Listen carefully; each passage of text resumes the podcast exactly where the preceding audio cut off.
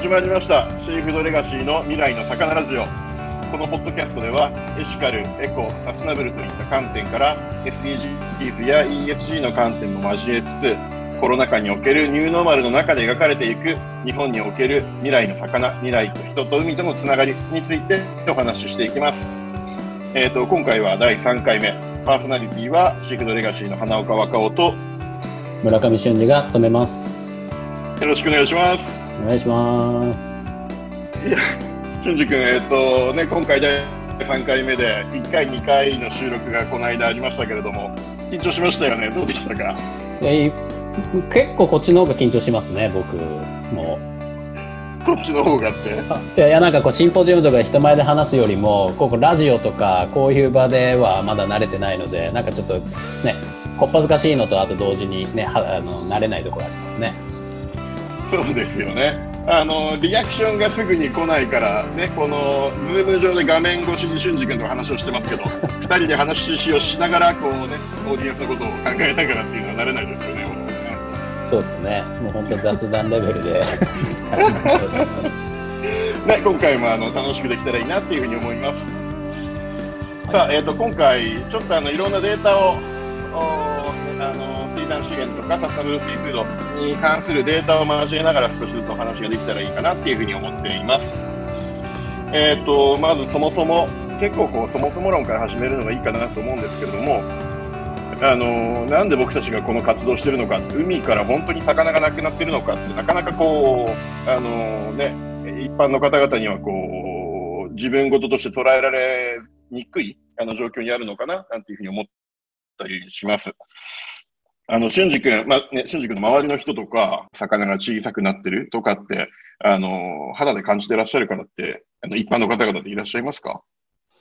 いや、そんなにやっぱりないですよね。なんかこう、ニュースで、まあ、ちらほら聞く程度で、で、あとなんかこう、例えば価格が高くなったねとか、小さくなったねで気づいても、それがやっぱり資源が少なくなったねとか、あの、っていうところにつながるっていうのは、まだまだ、あの、あまり僕の周りはいないかなとは思いますね。そうですよね。まあ、だからこそ僕たちこのポッドキャストを始めたっていうのはあるけど、一人でも多くの方々に、まあ、事実を知っていただいて、あの、どういう、うまあ、消費活動とか、あの、生きていく上でのどういう選択をしていくかっていう、あの、情報の一つになれればいいかなっていうふうに思いますね。でも、あの、データを見ると結構明らかで、例えば FAO が、えー、水産白書で、そこに、あの、グラフが示されていますけれども、まあ、これ見て、あの、毎回衝撃を受けますけれども、アンダーフィッシュと、あの、まあ、要するにもっと取っても大丈夫っていう資源って世界の海の中での全体の10%ぐらいしかないんですよね。うん、あの、海って広くて魚が無限にあってっていうふうに思って、どうしてもこう思いがちですけれども、本当はそういうことがなくて、えー、どんどん魚がなくなっていってしまっていると。えっ、ー、と、今の10%っていうのは、でも大丈夫だよっていうものですけれども、逆にもう取りすぎでどんどん減っていってるよっていう割合はもう30%ぐらいにまで広がっている。ここがどんどん広大きくなってきてるっていうのが課題だなっていうふうに思います。まあ、これはあの、日本じゃなくて世界の状態ですけれども、この、えっ、ー、と、くさん取られすぎてしまっていることが増えていく、そのこう背景といいますか、えー、なんでこれが続いていってしまうのか、こういう状態が。っ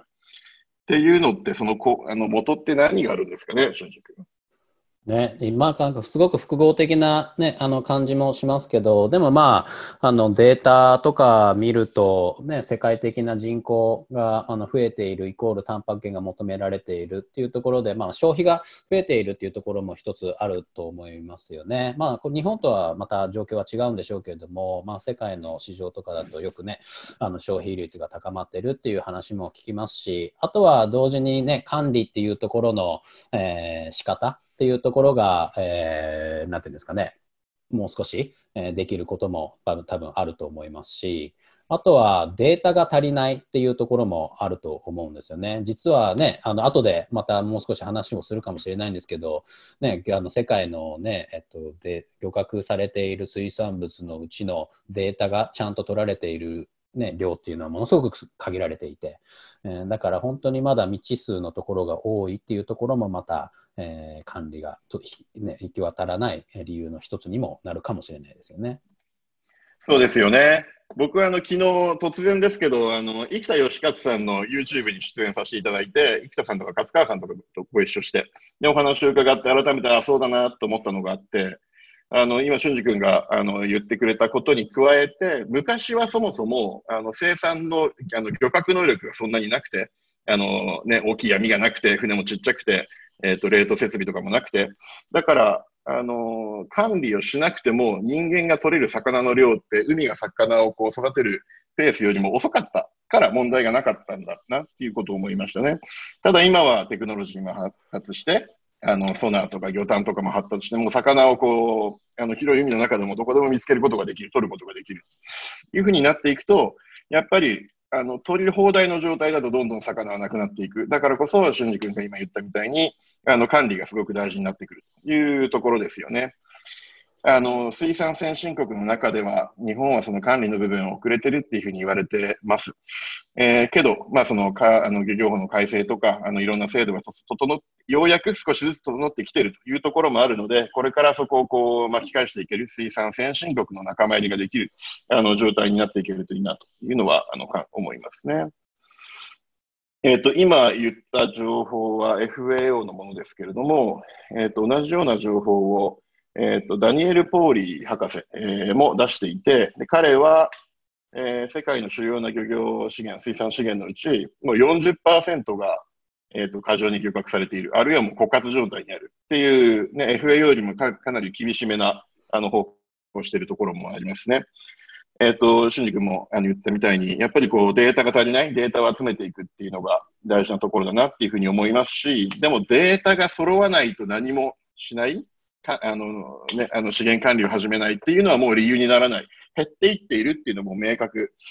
このままいけば、あの、ね、あの、魚がなくなれば売るものがなくなってビジネスモデル崩壊するし、食べるものがなくなってこう社会とか生活が崩壊していくっていう方向に進んでいるのはもう、あの、疑いようのない事実なので、えー、データが揃う前にもその方向を正していくっていう取り組みはね、あの、それぞれで必要だなっていうふうに思いますね。本当そうですね。あの、データがね、ないから、本当今おっしゃったように、データがないから何もしなくちゃ、しなくていいっていうわけではなくて、あの、今ね、ある意味先ほど言った、あの、技術が発展してきたっていう中で、科学の技術も発展してきて、データが足りないなりに、魚がどれだけ海にいるのかも測れるようになってきましたしね。それに基づいて管理っていうのも、あの、完璧じゃないかもしれないけど、一歩を踏み出すには十分に足ると思いますね。そうですね。まさにそのデータが足りない。日本の、あの、日本の場合は、漁業のデータってまだまだ、えっ、ー、と、足りない部分が特に多いなっていうふうに感じるところありますけれども、その中でもデータが足りないなりの資産の方法があるっていうところは、あの、シーフードレガシーも、えっ、ー、と、注力しているところで、あの、地域の漁業者さんとか、えー、に、そういうサポートもしているという状態ですよね。うん、そうですね。あの、まあ、ね、手前味噌の話ばかりであるかもしれないんですけど、でもそうですね、あの、科学チームがそういうふうなのを頑張って、ね、あのデータをより集めて、で、あの、データが足りないなりの資源評価っていう、魚がどれだけ海にいるのかっていう手法であったりとか、そのデータに基づいて、じゃあこういう管理をしたらどういうふうになるんだろう、だろう、だろうという、こう、シナリオを作ったりとか、えー、っていうのを、まあ、管理に導入していくような、まあ、現場のプロジェクトであったり、あとは関わりを、えー、見せていたりとかってしますね。そうやって、え、ー、と、漁業者の努力を支援して、サステナビリティを追求する漁業者の生産者の努力を支援して、でそこでできた、えっ、ー、と、商品を、えー、まあ、こう、マーケット側がちゃんとした価値で、あの、えー、調達してくれるというような、あの、サプライチェーンのモデルを作ろうとしてる、まあ、作っているのがシーフードレガシーの仕事ですけれども、まあ、そこの、あの、意義もね、改めて、あの、やっぱり大事だなっていうのは感じますね。うん、そうですね。さ、え、ー、と、魚がまあ減ってきてる理由は取りすぎっていうところが大きいですけれども、まあ、あとはね、最近やっぱりこう気候危機って言われてる、あの、豪雨、日本でもね、豪雨とかすごいですけれども、そういう影響によって回遊ルートが、魚の回遊ルートが変わっていくとか、え、ー、と、海水が酸化してしまって、え、ー、と、カルシウムが構成、硬くなりにくくなると。サンゴとか、あの、甲殻類とか、えー、がこう柔らかくなってしまうみたいなこともあの、問題とされています。まあ、その中で、飛行機器をどうにかしようっていうのをすぐに行うことは難しい。もちろん緊急に行う、あの、対処するべきですけれども、すぐに成果を出すのが難しい中で、やっぱりこの海の資源をどう持続可能にしていくかっていう上では、魚を取りすぎないっていうことは、あの人間の決断一つですぐにできていくことなので、あのデータが揃わないっていう理由と一緒で、飛行機があるからっていう理由で、あの、漁獲問題ないじゃないっていうふうにこう先延ばしにするっていうことがないように、あの、する必要、することが大事だなっていうふうに思います。まあ、その中で、えっ、ー、と、もう一つ、最近特に、えー、ハイライトされている国際的な社会課題が、違法漁業、違法とか、えっ、と、無報告とか無規制な漁業、IUU っていうふうに、あの総称で言われてますけれども、まあ、資産によると、世界の漁業のうち、大体20%とか25%ぐらい、あの生産量ですね、漁獲量ですね、が、ああいう由来だろうというようなレポートもありますね。結構衝撃的ですよね。うんね、衝撃的ですよね。で、IUU もね、噛み砕くと、まあいろんなね、タイプがありますしね。うん。だからやっぱ海の上、ね、もう誰、ずっと見張られてるわけでもないですし、なかなかね、あの管理行き届くのが難しいかもしれないですけど、これを数字にすると25%から36%ぐらい世界の漁獲量は上がるらしいですよ。上がるんですね。はい。まあそうですよね。資源管理をしていけば、適切に資源管理をすれば魚の量は増えるので漁獲量は増えていく。でもその資源管理の法のルールの網をこうくぐっていこうっていうのがまあ違法漁業なので、あの、みんなで頑張って、今我慢しても魚を増やしていこうっていう取り組みを、その精神をあのないがしろにするっていうのが IUU。なので、その IUU が撲滅されると確かに、あの、海全体が資源管理がきちんきちんとされて、魚が増えていくっていうモデルがちゃんと描けるようになりますよね。うん、そうですね。あとはまあそこから来る経済ロスもね、にあのあるあのレポートだと2.6兆円から5兆円ぐらいの経済損失があるであったりとか、ね、あとは国ごとレベルで、国レベルで考えると最大4000億ぐらいの経済ロスがあるとか、これってね、あの日本の中でも省庁の年間の予算を超えてくる、えーね、ところもあると思うので、もうなかなかの見逃せない 経済ロスかなとは思いますね。本当ですね。これはあのシーフードレガシーの中での活動の中でも僕が特に注力しているところでもあるんですけれども、やっぱりその IUU 漁業を撲滅する上で、IUU 漁業由来の商品があのマーケットに、えー、流入しないようにさせようと。マーケット側が IUU 商品は取り扱いませんというようなこと、あのそういうイニシアティブを作ろうということをしていて、えっ、ー、と、特に、あの、もう魚ってね、この間も少しお話ししましたけれども、グローバルコモディティで、あの、世界中を、えー、貿易する、えっ、ー、と、コモディティで、で、日本の、えー、水産物の輸入量って、国で言うと世界で2位、アメリカに次いで2位、えー、市場で言うと EU 全体が1位、アメリカが2位、で、日本が3位と。なので、あの、輸入していく世界の漁業が、えー、に日本の市場が与えるインパクトってすごく大きいんですよね。その中で1位、2位の EU やアメアメリカは、えっ、ー、と、IUU 漁業由来のものは輸入しませんっていう制度ができている。なので、IUU 由来の魚、それまで EU やアメリカに、えーと、輸出していた人たちは、それができなくなったから、今、代わりのマーケットを見つけている。で、それの一番、えっ、ー、と、まあ、先頭にあるのが、今、日本市場ということになってますね。だから、まあ、これも、えっ、ー、と、資産ではありますけれども、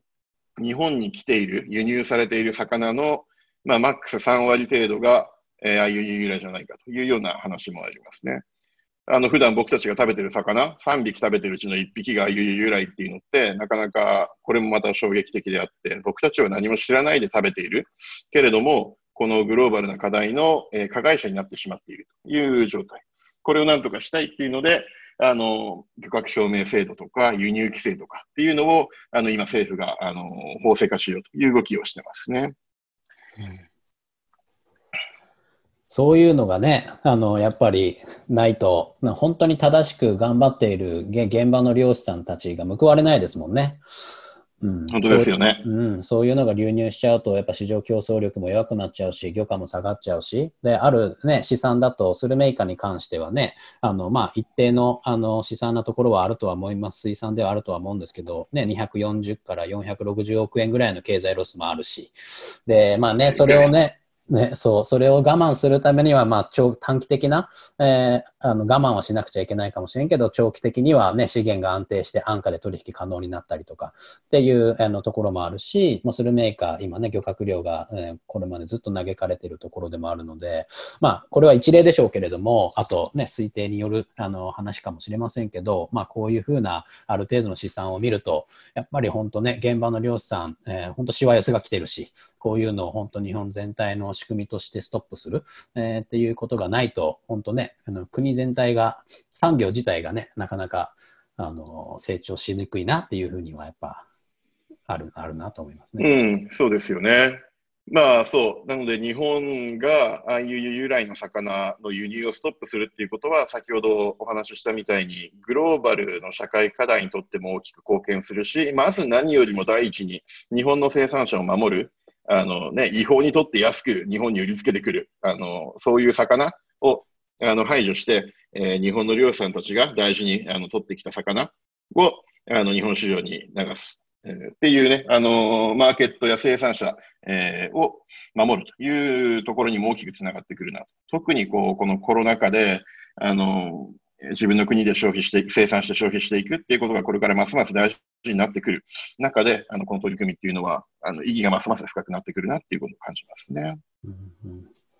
あとはね、あの、自分たちはそうじゃないんだっていうことを証明できるようなね、あの、例えばトレーサビリティとか、あのそういうものがこう現場にも浸透してくると、またね、あの、民間側から、えー、そういうふうな、こう、盛り上がりが見せられるとすごくいいんじゃないかなと思いますね。本当ですね。あの、このラジオは別にシーフードレガシーの授業を紹介する、あの、番組ではないですけれども、そのトレーサビリティの部分でもね、春菊のチーム、シーフードレガシーで、あの、がっつり地元の生産者とか、えっ、ー、と、IT 企業とかと組んでそのモデルを作ってるというのもありますよね。そうですね、 Ocean to Table って言って、ね、あの IT 企業の方々と、あとはあの海光物産、えー、そしてそう他の FIP の、えー、方々とこういうふうなプロジェクトを今構築しようと今奮闘してるので、まあ、こういうのができるとね、なんかこう単純に自分はそうじゃないんだっていう証明じゃなくて、まあ、なんかこう、やっぱ新しい消費者の安心安全っていうところに応えられるような商品作りであったりとか、えー、ね、新このコロナ禍において、えー、商品提供ができるんじゃないかな、価値提供ができるんじゃないかなっていうふうに思いますけどね。その当時ですね。いや、本当にあの、交互期待というか、期待大なプロジェクトだなっていうふうに思います。そのまあ、漁業者周りっていうところで言うと、あのーせっかね、さっきも FAO とかのデータで、えー、資源がどれぐらいこう枯渇していくか悪くなっているのかっていう現状がありましたけれども、実際、海広いし、魚いっぱいいるじゃないですか。で、しっかり管理している国もあれば、管理できていない国も多いので、海の中の魚の数とか資源状態とかって、世界全体の海で考えると、どれぐらいこう分かってるものなんですかね。今ね、あの、大体どれぐらい、えー、28、確か60、半分以上が、えー、評価されていないっていう、えー、風な試算も、3分の1から半分ぐらい、えー、が評価されていないっていう風な試算もあると思いますし、あとはね、同時にさっきの冒頭でおっしゃった資源の枯渇っていうところも、その分かっている状況の中でも、ね、えー、7%とか10%ぐらいか、えー、ぐらいがやっと豊富だっていう風に考えられると。っていうところだと思うので、まあね、この中で持続可能な、例えば認証え、エコラベルを取っていたりとか、あとは FIP 漁業改善プロジェクトをやっていたりとか、なんかそういうところがどれぐらいな割合なのかっていうところも気になりますけどね。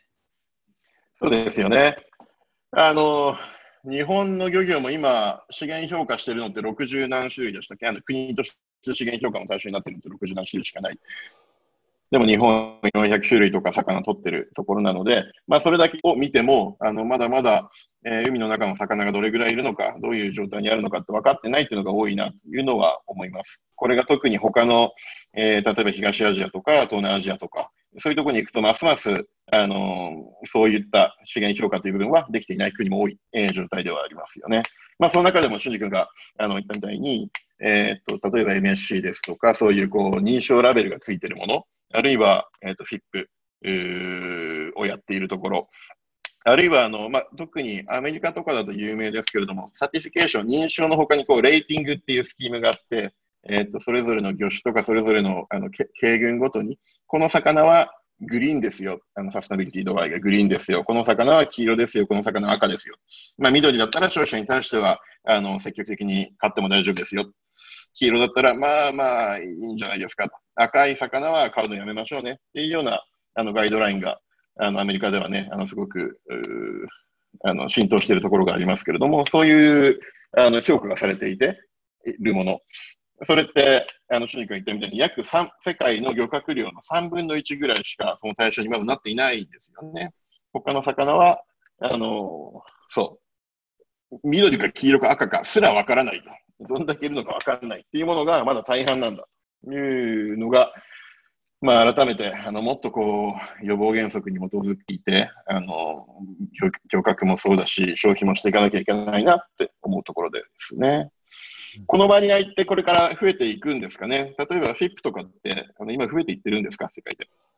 えっと、数だけ見ると、そんなに、あのー変動変動はしてます。増えたり下がったり。っていうのは、まあ、FIP、えー、持続、例えば MSC 認証取っちゃったら一つ減るので、えー、そういう観点から言うと、あの、減ったりはすると思うんですけれども、ただ今、世界で136から150ぐらい、あの、存在するって言われてて、で、世界の総漁獲量、まあ、天然なんですけど、これの、まあ、約10%弱が、えー、FIP 由来の、えー、漁業に、えー、で、え、漁獲された水産物と言われてて、MSC に関してはね、10、何14%とかぐらいだったかな、えー、になっていると思うので、まあ、本当天然魚の中でも、えー、天然魚の総漁獲量でいうと、えー、30%ぐらいが MSC もしくは FIP もしくはこういう、えー、先ほどお伝えいただいた、えー、レーティングの緑以上っていうようなところだと思いますね。うん確かに、俊二君の話を聞いてて、改めてこう、ハッとするのが、FIP は、フィップが立ち上がる数が増えるのはいいことだけど、フィップ自体は減っていく。つまりこう、あの、何も、基準をこうクリアして、フィップじゃなくなっていく、フィップがこう、卒業していくっていうところが、こう、成功の一つだったりするわけですね。成功の指標の一つではあると思いますね。やっぱ卒業生として認証を取得したりとか、えー、っていうところはあると思いますし、あとは FIP 自体も今すごく変貌を見せてて、あの2006年ぐらいからね、FIP は立ち上がって、で、今に至るんでしょうけど、あの、そもそもまずはね、認証を狙うっていうところから、今はなんか、えー、認証以上に社会的責任を問うようなあの基準が別枠でできようとしていたりとか、あとはこの FIP 自体が、えー、もっとコミュニティ、地域経済であったりとか、社会に貢献できるように、環境、経済、社会、その3つの接点のサステナビリティを向上しようというような、まあ、本当、より包括的な、えー、プロジェクトになりつつあるところは、世界でよく見受けられますね。そうなんですね。それってやっぱりこう、ね、生産側でフィップ頑張る。でもそこにこう需要がついてきて、あの、初めてこう回、うまく回っていく、成長していくのかなっていうふうに思うんですけれども、そのこう需要側、マーケット側のフィップへの関心っていうのはどういうふうになってるんですか？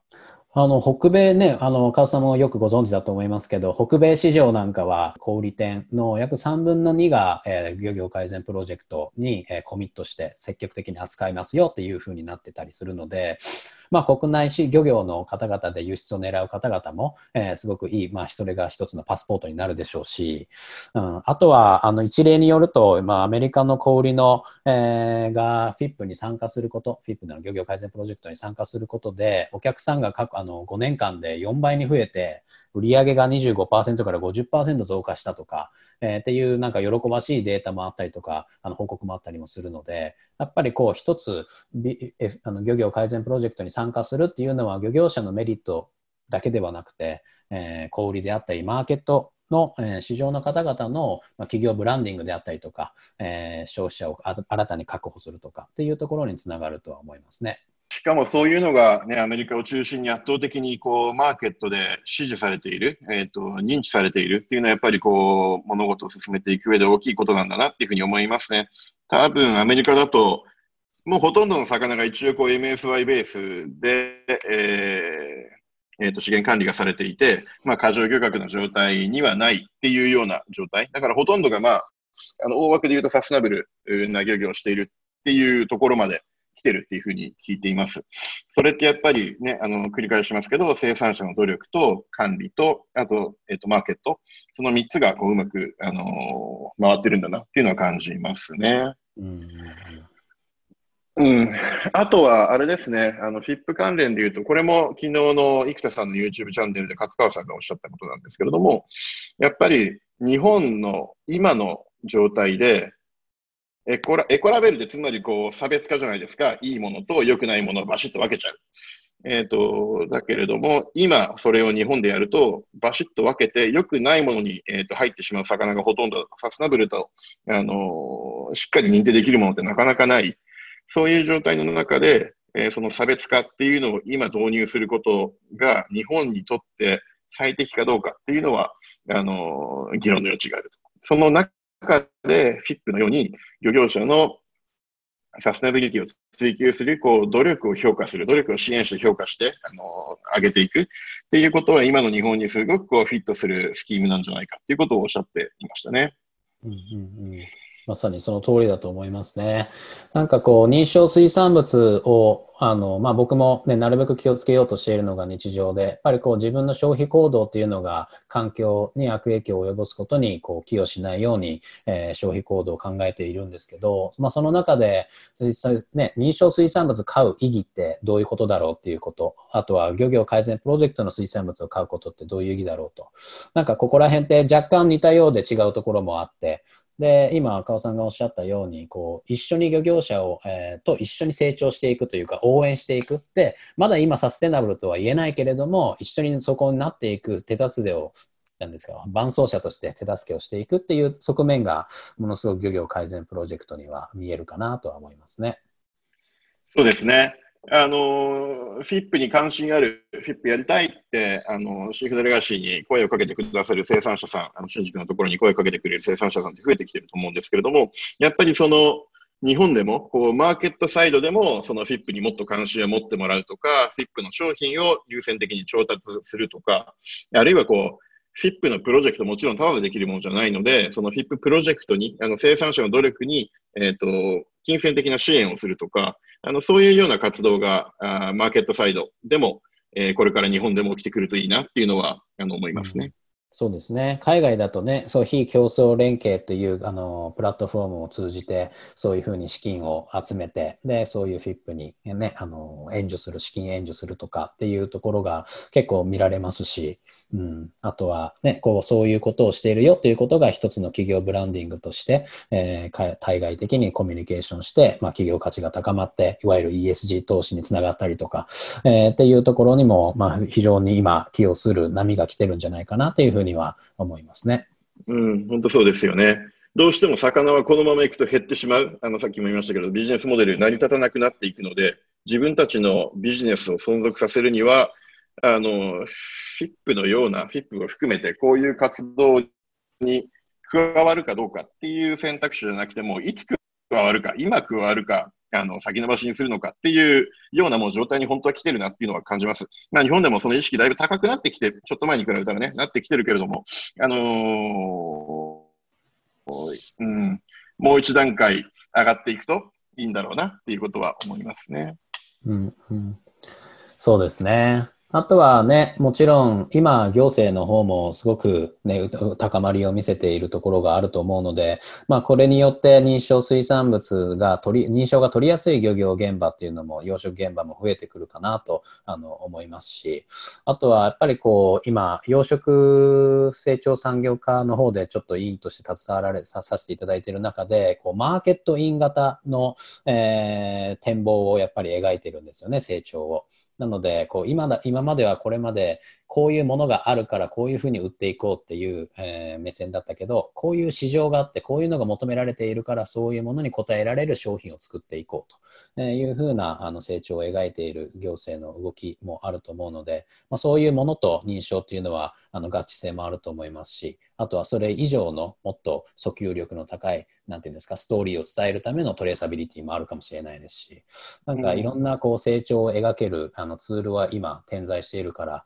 これをうまく活用すると、ね、産業が盛り上がっていくんじゃないかななんて思ったりしますね。そうですね。マーケットインの部分は、あの、主軸が今、あの、話してくれたのは養殖を中心とした話で成り立つなと思うんですけれども、漁業においても、これまではマーケットイン、国内でのマーケットインの考え方が強かったから、あの、年がら年中スーパーマーケットにね、毎日、日本中のスーパーマーケットに同じ魚をずっと置いとかなきゃいけない、みたいなものがあったから、無理に世界中の海からあの魚を引っ張ってきて、で、結果、魚がなくなってしまうっていうようなケースが起きましたけれども、なので、漁業においてもマーケットインを確立するためのこう最低条件として、サステナビリティとかそこに向かう努力っていうのがあの必要なんだなっていうのを感じますね。逆にそれができると水産大国っていうこう日本、ね、水産大国としての復活ができるんだなというのは思いますね。特に日本なんて、あのね、よく言われてますけど、親潮と黒潮ぶつかって、あの、プランクトン発生して、海の生態系すごく豊かで、世界でも、えっ、と、漁場、いい漁場の3本の指に入るっていうふうに言われてるので、ちゃんと管理をすれば回復も早いんだろうな。そういうあの夢の見れるあの条件にあるなっていうのは感じます。やるかやらないかっていう判断ですよね、あとはね。そうですね。ね、本と、日本の海、ね、豊かですもんね。あの、漁場的に。うん。だからね、これを、ま、うまく有効活用していきながら、ね、次世代に残していくみたいなことが、成長、経済的な成長をともにやっていけたらいいですよね。そうですね。えっ、ー、と、もうちょっとだけ話したいんですけれども、えっ、ー、と、国内、データ不足っていうところで、でも日本も資源評価の対象魚を、対象魚、対象魚種を増やしていこうっていうのを、あの、今やっていて、確か2023年までに200種類ぐらいに増やそうっていう話がある。中でも実際にいくつか増えてるところがあって、でそれが、あのー、あのー、シーフードレガシーがお手伝いさせていただいている、フィップをされている生産者の対象の魚種だったりっていうのもあるんですよね。なんかその辺の、あのことも正直お話ししてもらえますか？はい、えっと、そうですね。なんかこう、200魚種、ね、漁業法改正で、あの、の流れで資源対象魚種を増やしていこうという中で、もともとやっぱり例えば今、漁業改善プロジェクトをやってる、あの、鈴木であったりとか、あとは水だこであったりっていうのは、あの、都道府県が資源評価をするような、あの業種ではあったんですけども、えー、まあ、こういうふうな漁業者さんの、えーまあ、なんていうんですかね、取り組み、現場での取り組みであったりとか、あとそこから取り扱いたいっていう、まあ、市場の、えー、需要であったりとか、こういう、まあ、広く言う民間の動きっていうところが、えー、いわゆる声が大きくなって、えー、国が評価する魚種に、えー、選ばれるようになったんですよね。もちろんこれだけが、えー、影響していることとは思いませんけれども、ただまあ一つやっぱりこう現場での、えー、そういうなんて体制化っていうところがないと、やっぱり進めにくいところもあるので、えー、ある程度そういう気をしてるんじゃないかなとも思いますし、まあなんかこういうふうに、漁業現場、多分今が、あの、恐縮ですけど、チャンスなんじゃないかなって思いますね。あの、今後、こういう、どういう漁業をしていきたいのかであったりとか、えー、どうなりたいのかっていう、こう、描いて、それが具現化されていく、えー、本当プロセスであったり、チャンスかなというふうに思うので、なんかね、あの、取り残されないように、えー、先を見て、見据えて、なんかこう、取り組んでいけるようなプラットフォームを我々も作っていけたらなと思いますし、なんか行動が一緒にできたらなとも思いますね。本当ですね。やっぱり生産現場が盛り上がる、声を出すとか体制ができるって今、俊二君が言った、そういう形があるから、あの、政策も動き出してるっていうところは、あの、絶対無関係じゃないので、そういう声がもっと各地で大きくなっていくとか、もっと体制ができていく。まあ、それがこう、日本中を覆うような、あの、プラットフォームになっていくとか、あの、そういう構想が実現できれば、あの、物事はもっと早くいい方向に動いていくんだろうなっていうふうに思います。ね、あの、僕も俊二君と同じ気持ちですね。そういうところの、お手伝いができる、えっ、と、その先のビジョンを一緒に作りながら、そこへ達成、そこを目指して達成するための道を一緒に歩いていくっていうところをね、あの、皆さんと一緒にシードレガシーやっていきたいなっていうふうに思いますね。いろいろね、今日、あの、最初ね、なんかこう、世界的な、こう、漁業の現状をね、データをもとに話していこうみたいなところから、やっぱりどうしても国内の現状の話にね、入っていったりとかって、ね、してしまうのは、やっぱりね、こう、自分、僕たちが国内の漁業、そして水産業をね、盛り上げていきたいっていう気持ちからなのかなって、すごく思うんですけど、あのー若尾さん的に最後にどうですか？ここ世界のね、動きでは、こう、現状、まあ、日本とやっぱ違うところもあると思うんですけど、なんかね、こう、期待する、日本に期待する部分っていうところも結構大き大きかったりするんじゃないですか？あの、行政と関わりもすごく強いですし。そうですね。あの、ムーブメント日本でもすごくできてきてるし、あの、意識も定着してきてるな、あの、広がってきてるなっていうのは感じます。僕はこのシェフドレガシーを立ち上げる前の活動でも、活動の方が、こう、国際的な、あの、プラットフォーム、国際的な、あの、活動をしてきましたけれども、そこで、水産の部分って日本ってやっぱりこう世界からこう敵視されやすいんですよね。叩かれやすい。えー、魚取りすぎだろ、食いすぎだろっていうのをこう、まあ、簡単に言われちゃう。えー、そこに対して僕は、まあ問題は解決しなしなきゃいけない。日本人だから日本での問題の解決に、えー、コミットしたいっていう思いもある、あったのと同時に、やっぱり、あの、いや、日本ちゃんとやってるよ海との付き合い方誰でも知ってるよっていうのを証明したい、国際社会に証明したいっていう気持ちもすごく強くて、それでシーフドレガシーをね、あの、日本で、日本にあの本拠地のある、本部のある組織を立ち上げるというところにこだわったところもあるんですけれども、だから、えーと、今こうやってね、マーケットサイドも漁業現場も政策も、えー、動いてきてるっていうのは、あの僕にとっては明るい未来あの、ね、だし、これをもっと加速させていきたい。えー、でもそれってシークドレガシーだけの力じゃ何もできないので、皆さんの力、皆さんと一緒にあのそれを達成するということをしていきたいなというふうに思いますね。ね、本当そうですよね。そういう若尾さんのね、思いがですか毛細血管のようにこう先まで、ね、届いている、まあ、組織かなと思うんですけど、うん、あとありがとうございます。じゃあ、えっと、はい、えー、ね、時間もそろそろ来たというあのお知らせが来たので